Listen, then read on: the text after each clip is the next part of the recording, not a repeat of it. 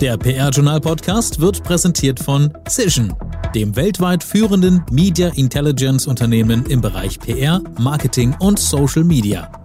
www.cision.de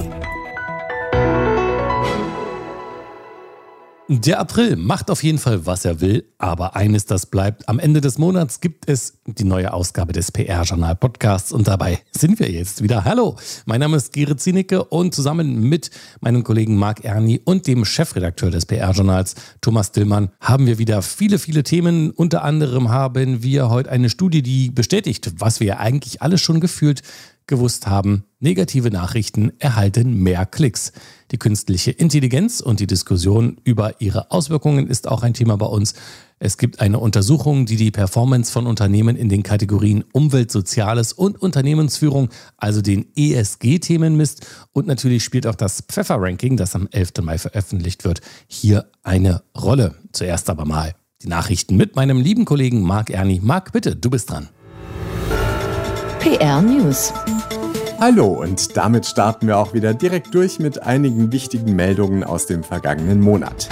Monika Schaller seit 2019 als Nachfolgerin von Christoph Erhardt Executive Vice President Konzernkommunikation, Nachhaltigkeit und Marke der Deutschen Post DHL Group wird das Unternehmen mit hoher Wahrscheinlichkeit bald in Richtung SAP verlassen. Meldungen verschiedener Medien zufolge soll Schaller beim DAX-Konzern in Waldorf Oliver Roll als Chief Communications Officer ablösen. Wie das PR-Journal aus gut unterrichteten Kreisen erfuhr, scheint einzig der Zeitpunkt noch offen, nicht mehr der Wechsel Schallers an sich.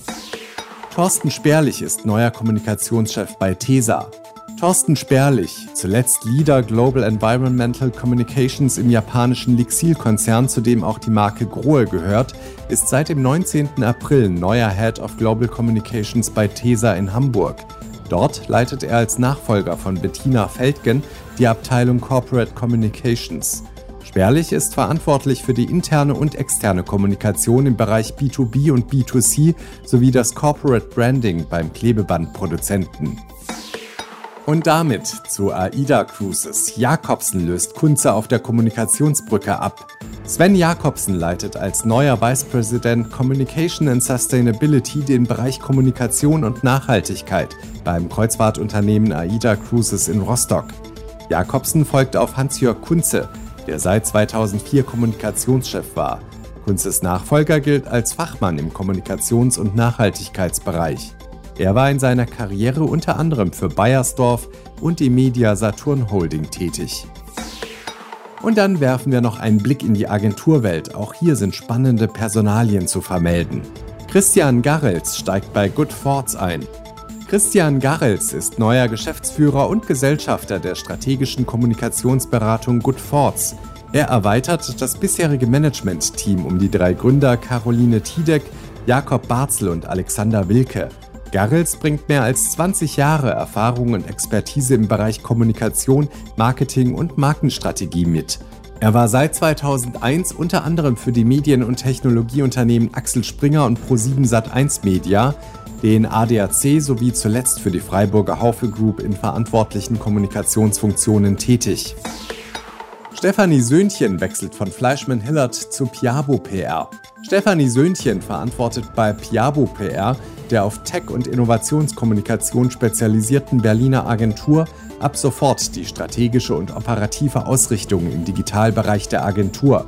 Weiter übernimmt sie die Beratung und Kampagnenplanung im Digitalbereich für wachstumsstarke Unternehmen, internationale Marken, Konzerne sowie den Mittelstand und entwickelt individuelle, integrierte und datenbasierte Kommunikationskonzepte. Vor ihrem Wechsel war Söhnchen für die Agentur Fleischmann Hillard tätig. Und natürlich sind zahlreiche weitere Personal- und Etatmeldungen tagesaktuell auf der PR-Journal-Website und in den wöchentlichen Newslettern zu finden. Und damit gebe ich direkt wieder zurück zu Gerrit. Vielen Dank, Marc. Und jetzt noch ein Hinweis in eigener Sache. Account Manager, Change Consultant, Client Service Director, Data Analyst. Gewichtig klingende Jobtitel machen sich gut auf Visitenkarten. Doch was genau verbirgt sich dahinter? Das PR-Journal hat mit den Jobprofilen ein Mediaformat ins Leben gerufen, das es Agenturen und Unternehmen ermöglicht, potenziellen Bewerberinnen und Bewerbern einen Blick hinter ihre Kulissen zu werfen und zu beschreiben, wie der Arbeitsalltag in der jeweiligen Funktion wirklich aussieht. Über diese und weitere Employer-Branding-Möglichkeiten tauscht ihr euch am besten direkt mit unserer neuen Fachfrau fürs Marketing aus. Vivian Pietruck ist seit Anfang Oktober neu bei uns im PR-Journal-Team. Ihr erreicht sie am besten unter pietruck.pr-journal.de. Top-Thema des Monats. Und da haben wir heute richtig viel vor. Vier Themen sind es an der Zahl. Als erstes sage ich aber nochmal herzliches Hallo, Thomas Dillmann, Chefredakteur des PR-Journals. Hallo Gerrit, ich grüße dich. Unser erstes Thema ist eigentlich ein alter Hut. Gefühlt wissen wir doch alle schon sehr, sehr lange, dass negative Nachrichten mehr Klicks generieren und nicht selten auch mal das sogenannte Clickbaiting auslösen. Äh, Thomas, kannst du ein bisschen weiter ausführen? Klar. Dennoch haben wir das Thema aufgegriffen, weil unser gefühltes Wissen jetzt durch eine internationale wissenschaftliche Studie empirisch belegt wird. Schlechte Nachrichten erhalten im Internet mehr Klicks als positive und auf diese Weise lassen sich in Online-Medien halt bessere Einnahmen erzielen.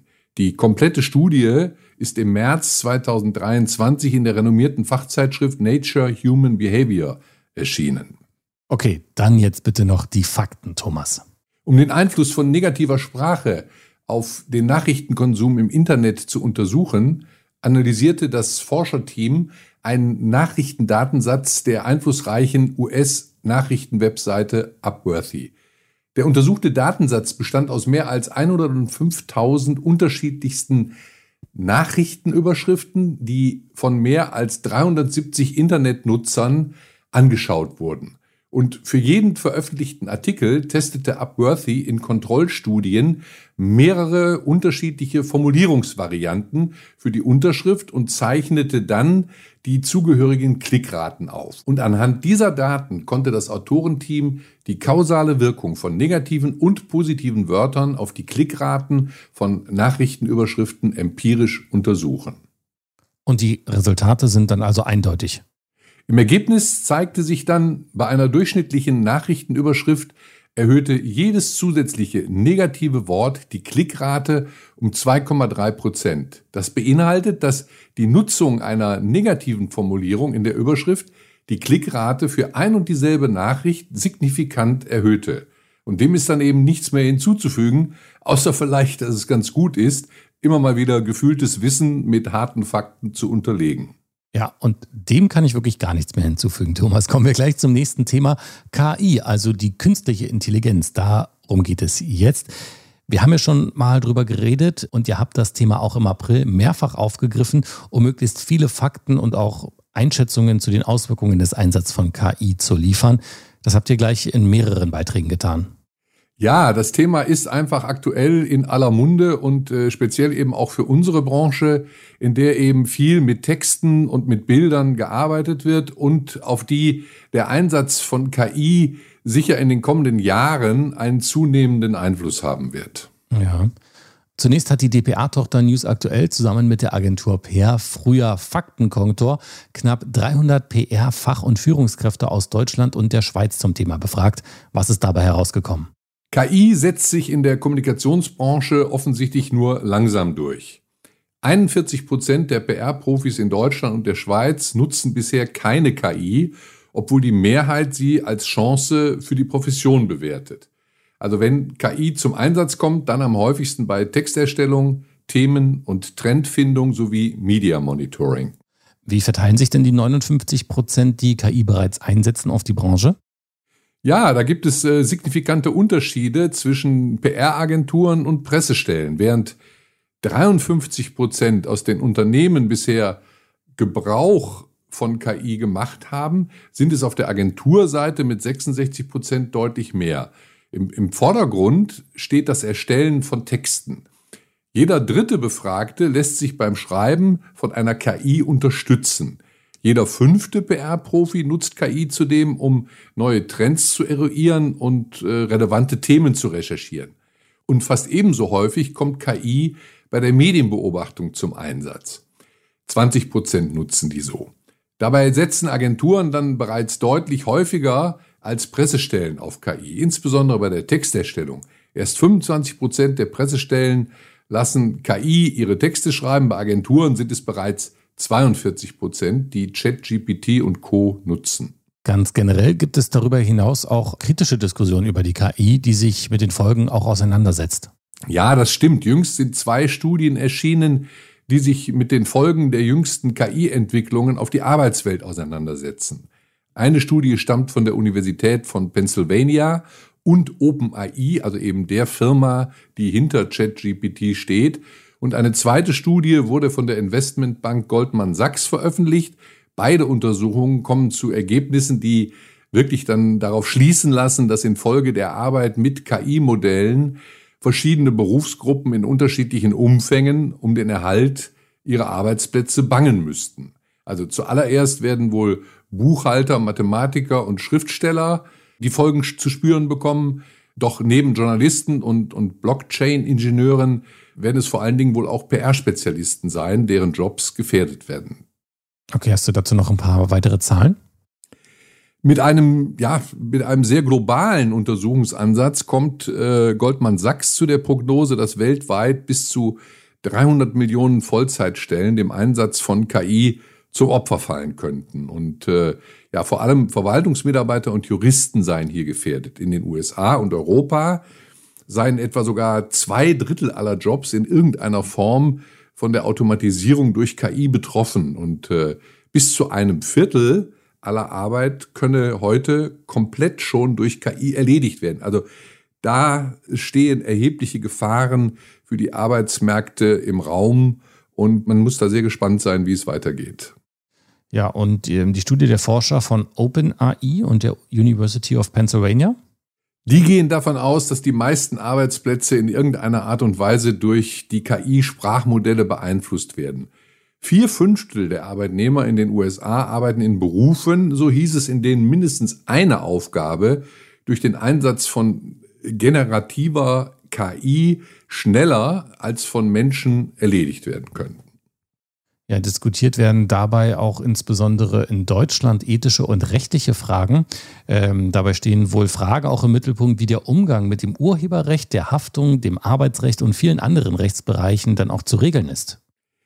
Ja, das ist sicher so, aber generell steht man meiner Meinung nach noch ganz am Anfang äh, bei solchen Diskussionen. Da ist noch nicht wirklich Belastbares dabei. Ein wenig vorgeprescht ist da allerdings das Institut der Wirtschaftsprüfer in Deutschland, IDW. Die haben zumindest für ihren Bereich einen ersten Prüfungsstandard für KI entwickelt. Und äh, dieser IDW-Standard prüft die Verlässlichkeit von KI-Systemen anhand der vier Kriterien Ethik und Recht, Nachvollziehbarkeit, Verlässlichkeit und Leistungsfähigkeit. Damit will das IDW Mindestanforderungen an alle verlässlichen KI-Systeme als Basis für die Prüfung definieren. Und der Anspruch des IDW ist eben, und das hat Klaus-Peter Naumann, der Sprecher des Vorstandes des IDW, deutlich gemacht, ich zitiere, KI-Systeme müssen vertrauenswürdig sein.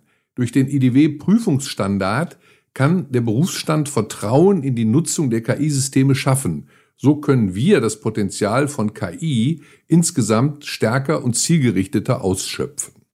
Also das klingt doch wirklich mal schon recht konkret. Die Auseinandersetzung mit dem Thema KI schreitet also recht schnell voran. Das wird sicher auch deutlich, wenn man die Beiträge in den vergangenen Wochen im PR-Journal gelesen hat, die das Thema aus verschiedensten Perspektiven beleuchtet haben. Ja, zumindest versuchen wir das. Also erwähnt werden muss hier dann auch, dass die Hannoveraner Agentur Relevant inzwischen eine eigene Unit gegründet hat, die sich auf den Einsatz von KI in Marketing und Unternehmenskommunikation spezialisiert hat.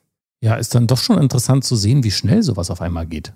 Ja, das Thema ist halt sehr aktuell und äh, es ist ein Thema, bei dem der eine oder andere sicher auch auf professionelle Hilfe angewiesen ist. Und äh, Ziel von äh, relevant.ai ist es deshalb, Unternehmen bei der Implementierung von KI in ihren Prozessen und Strukturen zu unterstützen. Und äh, drei Schwerpunkte stellt die Agentur da in den Fokus. Und das ist zum ersten die Schulung der Mitarbeiterinnen und Mitarbeiter. Das ist zweitens die Beratung und Begleitung bei der Einführung von KI und den damit verbundenen Change-Prozessen in Unternehmen. Und drittens eben die Entwicklung und das Training individueller KI-Anwendungen. Und die Leitung der neuen Unit äh, haben dann der Agenturgeschäftsführer Matthias Biebel und der PR-Berater Tobias Bindhammer. Ja, dann sind wir jetzt mit dem Thema KI eigentlich fertig heute, oder? Noch nicht ganz, denn äh, ich möchte es da auch jetzt an dieser Stelle nicht versäumen, darauf hinzuweisen, dass sich auch Jost Listemann, das ist unser Autor für unsere Kolumne Macht der Bilder, äh, mit KI sehr ausführlich beschäftigt hat. Und er speziell natürlich unter dem Gesichtspunkt, wie schnell aktuell mit Hilfe von AI neue Bilderwelten entstehen können. Und äh, ja, so tanzen dann plötzlich ähm, Angela Merkel und der ehemalige Präsident der Vereinigten Staaten Obama in der New Yorker U-Bahn oder es sind Fotos von der vermeintlichen Verhaftung von Donald Trump zu sehen, bei der ihm äh, dann Handschellen angelegt werden. Also Listemann setzt sich mit dieser Faszination aber auch mit den Gefahren auseinander, die entstehen, wenn eben die Grenze zwischen Fiktion und Wirklichkeit kaum mehr zu erkennen ist und wie sich dadurch auch unsere Wahrnehmung verschiebt. Ja, den Beitrag, den habe ich auch gelesen, also die Kolumne von Jost Listemann und die anderen Artikel über die Studien und Untersuchungen sind allesamt im PR-Journal zu finden und beleuchten das Thema KI schon jetzt von unterschiedlicher Seite. Also von mir ganz klar der Tipp, geht mal rauf und klickt euch die Artikel an und durchlesen. Es ist wirklich sehr, sehr interessant. Thema Nummer drei haben wir jetzt. Es geht um eine Studie der Agentur Bolt. Die Europäische Beratung für Strategie, Kommunikation und Politik hat untersucht, wie Unternehmen in ihrer Kommunikation in den ESG-Kategorien, also Environment, Social Governance, performen. Insgesamt wurden 1080 Unternehmen analysiert. Wie sehen die Ergebnisse aus, Thomas? Ganz allgemein wurde bei der Untersuchung festgestellt, dass 600, äh, dass 600 Unternehmen einen Rückgang der Reputation in allen drei ESG-Kategorien zu verzeichnen hatten. Und äh, das sind dann deutlich mehr als die Hälfte. Und äh, die ESG-Themen sind aber Themen, an denen sich eine nachhaltige Entwicklung der Unternehmen ablesen lässt. Und ja, insgesamt sind die Ergebnisse aber recht unterschiedlich. Ähm, so haben Unternehmen im Gesundheitswesen beispielsweise die höchste ESG-Bewertung erzielt, während auf der anderen Seite viele große europäische Unternehmen im Jahr 22 an dieser Stelle Einbußen zu verbuchen hatten. Und äh, insgesamt mussten 19 der 20 Top-Unternehmen aus dem ESG-Ranking aus dem Jahr 21 äh, jetzt in 22 einen Rückgang ihrer ESG-Reputation verzeichnen. Und Dritter Fakt aus den Untersuchungsergebnissen, die Deutsche Post konnte ihre gute Performance fortsetzen und bleibt mit 65,6 Prozent in Deutschland äh, Spitzenreiter in diesem ESG-Ranking. Und wenn du daraus jetzt ein Fazit ziehen müsstest, welches wäre das? Ja, die Antwort überlasse ich jetzt mal Michael Kambeck, äh, dem Partner und Geschäftsführer bei Bold Deutschland. Ähm, er hat äh, die Ergebnisse äh, so eingeordnet, ich zitiere, Gaspreise, Inflation, Nachhaltigkeit oder Rüstung, unsere Studie zeigt, politische Entwicklungen haben erhebliche Auswirkungen auf fast alle Unternehmen und Branchen. Die Gewinner bei Nachhaltigkeit und Unternehmensführung gewinnen auch wirtschaftlich, weil sie besser auf politische Richtungsentscheidungen vorbereitet sind. Die meisten Unternehmen könnten sich hier deutlich besser aufstellen. Zitat Ende. Und auch Thema Ende. Kommen wir zum vierten und das ist das Pfeffer-Ranking. Wenn ich es richtig sehe, dann steht ja die Veröffentlichung kurz bevor. Das 27. PR-Agentur Umsatz- und Mitarbeiter-Ranking wird ja am 11. Mai veröffentlicht. Ja, die Spannung steigt, die Vorbereitungen laufen auf Hochtouren. Okay, bis 11. Mai ist noch ein bisschen hin. Kannst du schon irgendwas verraten? Gerhard Pfeffer, der sein 27. Ranking macht, ist äh, eigentlich mit den Vorabinformationen immer sehr zurückhaltend, aber äh, zumindest kann ich sagen, dass er mit den bisherigen Rückläufen zum diesjährigen Ranking sehr zufrieden ist. Wir kommen also wieder auf über 100 Teilnehmeragenturen und äh, deren Angaben zu den Honoraren und Mitarbeitenden zeigen, wie er sagt, eine valide PR-Branche, die trotz schwieriger Zeiten professionell zugelegt hat. Und äh, Pfeffer sieht darin eine wachsende Bedeutung der Public Relations in Deutschland. Und äh, einen Hinweis hat er noch gegeben, allein die neuen Top 5 Agenturen kommen auf einen Jahresgesamthonorarumsatz von rund 255 Millionen Euro. Und das entspricht im Vergleich zum Vorjahr einem Zuwachs von knapp 15 Prozent. Tja, viele interessante Ausblicke auf das PR-Ranking und für alle die, die gespannt darauf warten, da weise ich jetzt gerne nochmal darauf hin. Das 27. PR-Agentur Umsatz- und Mitarbeiter-Ranking wird am 11. Mai veröffentlicht. Also unbedingt jetzt im Kalender gehen, Rotschrift nehmen und eintragen. Auf ein Wort mit und da will ich jetzt gar nicht mehr lange viel sagen, nur noch ganz kurz. Thomas Dillmann hat sich natürlich auch hier wieder eine besondere Gästin herangeholt. Und zwar sprechen wir mit Henriette Fiebig. Und Henriette Fiebig ist für die Kommunikation der Körper AG zuständig. Und jetzt sage ich gar nicht mehr. Thomas, bitte, du bist dran. Die Aufgabenvielfalt der Kommunikationschefinnen und Kommunikationschefs, die wir im PR-Journal-Podcast vorstellen, ist breit, groß und vielfältig.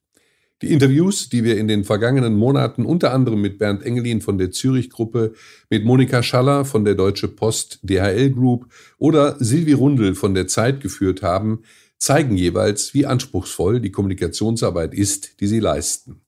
In besonderem Maße gilt das auch für unsere heutige Gästin. Sie ist für ein Unternehmen tätig, das in den Geschäftsfeldern Digital, Pharma, Supply Chain, Tissue und Technologies tätig ist – und jeweils eine breite Palette an Produkten, Lösungen und Services bietet. Das Unternehmen sagt von sich, dass es unternehmerisches Denken in Kundenerfolge umsetzen und den technologischen Wandel gestalten will. Die Rede ist von der in Hamburg ansässigen Körber AG, die eine strategische Management-Holding ist, die mit rund 12.000 Mitarbeiterinnen und Mitarbeitern an mehr als 100 Standorten weltweit tätig ist und einen Umsatz von 2 Milliarden Euro erwirtschaftet. Und die Verantwortliche für die Kommunikation ist Henriette Fiebig. Ich begrüße Sie ganz herzlich im BR Podcast Interview des Monats April 2023. Herzlichen Dank, lieber Herr Dillmann. Ich freue mich sehr, dass ich hier sein kann. Henriette Fiebig ist bereits seit 2014, also seit neun Jahren, für die Körper AG tätig. Zuvor war sie ganz klassisch zunächst auf der Agenturseite tätig, unter anderem bei Fleischmann Hillert und dann einige Jahre für RWE, damals mit Schwerpunkt Internationalisierung, Transformation und Change sowie Merger and Acquisitions. Bei der Körber AG kümmern sie sich jetzt als Head of Group Communications, so der offizielle Titel, um die Marke und die 360-Grad-Kommunikation. Das beinhaltet nach ihren eigenen Angaben auch Modernisierung, Internationalisierung und Aktivierung. Was ist damit gemeint? Das äh, alleine würde wahrscheinlich schon ein, eine eigene Podcast-Session füllen, lieber Herr Dillmann. Ne? Sie haben das, es gesagt. Das habe ich befürchtet. es sind, äh, sind drei große Themen. Aber um es vielleicht einmal kurz einzuordnen, als ich bei Körper angefangen habe, ähm, startete parallel eine wirklich strategisch ausgerichtete Transformationsreise, auf der wir uns auch jetzt noch befinden.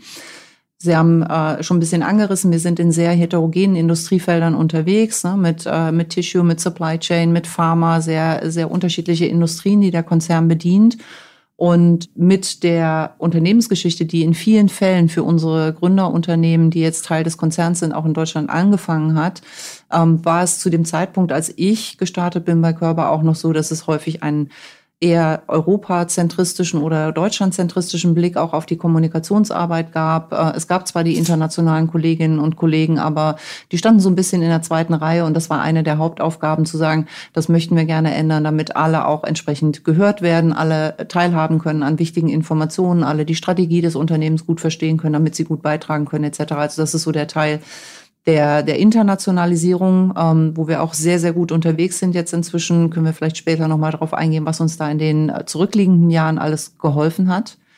Der zweite Punkt, Modernisierung, ist, glaube ich, eine starke Konstante in der Kommunikationsarbeit, gar nichts so Spezifisches. Aber auch hier ähm, war eine der zentralen Aufgaben, die ich vom damaligen CEO bekommen habe, zu sagen, welche neuen Kanäle brauchen wir denn eigentlich, damit wir Mitarbeitende weltweit gut erreichen können. Ähm, das hat nicht nur was mit Sprachenvielfalt zu tun, das hat mit veränderten Nutzungsgewohnheiten auch von Mitarbeiterinnen und Mitarbeitern zu tun. Wir sind ja als Unternehmenskommunikation immer so ein bisschen auch in einer Konkurrenz zu dem, was Menschen in ihrem privaten Umfeld benutzen. Also wir müssen genauso flott, modern, vielfältig sein, äh, nicht nur was die Themen und, und Formate, sondern eben auch die Kanäle angeht. Und da gab es noch einiges zu tun. Auch da haben wir große Schritte nach vorne gemacht in den zurückliegenden Jahren, gehen natürlich immer weiter. Jetzt eröffnen sich ja schon wieder die nächsten neuen Möglichkeiten auch. Also insofern vielleicht so ein bisschen ein kleiner Einblick in zwei der Hauptthemen, die Sie angerissen hatten eben. Also die Überschrift haben wir praktisch schon Modernisierung, Internationalisierung, Aktivierung Vielleicht, bevor wir darauf jetzt näher eingehen, noch die Frage Teamgröße, Zuschnitt, Aufgabenverteilung. Ich nehme an, Sie machen nicht ganz alles alleine. das ist, das ist korrekt. Das wäre für ein lebendes Wesen bei noch so viel Professionalität und Erfahrung auch deutlich zu viel. Nein, wir sind äh, ein, ein äh, ja, ich würde mal sagen, mittelgroßes äh, Team bei uns. Muss man so ein bisschen schauen. Wir haben einmal das Team hier für Unternehmenskommunikation und Marke, das auch in der Konzern Holding angesiedelt ist, also bei der Körper AG in Hamburg Verträge hat. Nicht alle sitzen hier. Auch da sind wir sehr modern und sehr agil aufgestellt. Also wir haben auch Menschen im Team mit äh, komplett Remote-Verträgen. Und dann gibt es natürlich noch den Teil auch Produkt- und Marktkommunikation. Der ist bei uns traditionell angesiedelt in den Geschäftsfeldern, ne, weil das dann sehr industriespezifisch natürlich auch ist, was da passieren soll. Und wir betreuen mit ein bisschen über zehn Festangestellten, also ne, wenn man jetzt nicht Köpfe, sondern FTE rechnet, sind wir ein bisschen über zehn Festangestellte. Eben dieses komplette Paket der Markenkommunikation, strategische Markenentwicklung, äh, inklusive CDCI, ähm, alle sozusagen Registrierungsprozesse und aber eben auch das, was klassischerweise die 360 Grad Unternehmenskommunikation ist, angefangen von externer PR-Arbeit, äh, Medienarbeit, bis hin zu natürlich auch Finanzbericht, Geschäftsbericht, andere Plattformen, die wir nutzen. Ähm, wir betreuen die Internetseite für den Konzern, die komplette konzernübergreifende oder konzernweite interne Kommunikation, die Formate, die wir da anbieten und Plattformen. Also insofern ein sehr breit gefächertes Portfolio. Vielen Dank, Thomas Dillmann, der Chefredakteur des PR-Journals und seine Gästin Henriette Fiebig. Das Interview in seiner vollständigen Länge, das gibt es am 1. Mai. Also unbedingt noch Folgen drücken oder abonnieren oder aufs Herzchen. Wie auch immer, gerne auch mal fünf Sterne bewerten bei Apple iTunes. Äh, wir sagen Dankeschön und unbedingt dranbleiben, denn das Interview in seiner vollständigen Länge, das lohnt sich. 1. Mai, auch das bitte in den Kalender eintragen. Karrieresprungbrett. Und jetzt gibt es noch ein paar Tipps für alle die, die sich beruflich neu orientieren wollen. Einen Social Media und PR-Berater braucht der Caritas-Verband für die Diözese Augsburg e.V. Das Ganze in Teil- oder Vollzeit. Walter Knoll, die Möbelmarke Der Moderne, die braucht unbedingt einen Content Creator für den Bereich Text. Und die Agentur Press and Relations steht für professionelle Presse- und Medienarbeit und braucht dringend einen PR-Redakteur. Alle Stellen gelten für Männer, Frauen und diverse. Und wer noch mehr lesen möchte und mehr Informationen braucht, einfach mal raufklicken auf jobs.pr-journal.de. So, und damit jetzt noch ein Hinweis in eigener Sache. Die Aufbereitung von Case Stories verbinden ja viele vor allem mit der Einreichung für einen Branchen-Award oder für den Pitch bei einem potenziellen Neukunden. Bis es mal wieder soweit ist, müssen aber eure gelungenen PR-Projekte und resonanzstarken Kampagnen nicht in der Schublade warten. Wir haben eigens dafür eine Advertorial-Rubrik geschaffen, die PR-Journal Kreativ Cases. Hier könnt ihr Projekte vorstellen, von der kniffligen Aufgabenstellung über die kreative Lösungsidee bis hin zu den Ergebnissen und Learnings. Je mehr Cases ihr vorstellen möchtet, desto günstiger wird es. Einzelheiten, die gibt's wie immer von Vivian Pietruck unter pietruck.pr-journal.de. Oh, und damit sind wir leider auch schon wieder am Ende. Die nächste Ausgabe des PR-Journal-Podcasts, die gibt es am 25. Mai. Jetzt bleibt nur noch Danke zu sagen fürs Zuhören und auf Wiedersehen. Beziehungsweise auf Wiederhören. Wir haben ja einen Podcast. Also macht's gut. Mein Name ist Gerrit Zienicke und wir hören uns dann wieder am 25. Mai. Bis dahin, ciao, ciao, bye, bye. Der PR-Journal Podcast wurde präsentiert von Cision, dem weltweit führenden Media Intelligence Unternehmen im Bereich PR, Marketing und Social Media. www.cision.de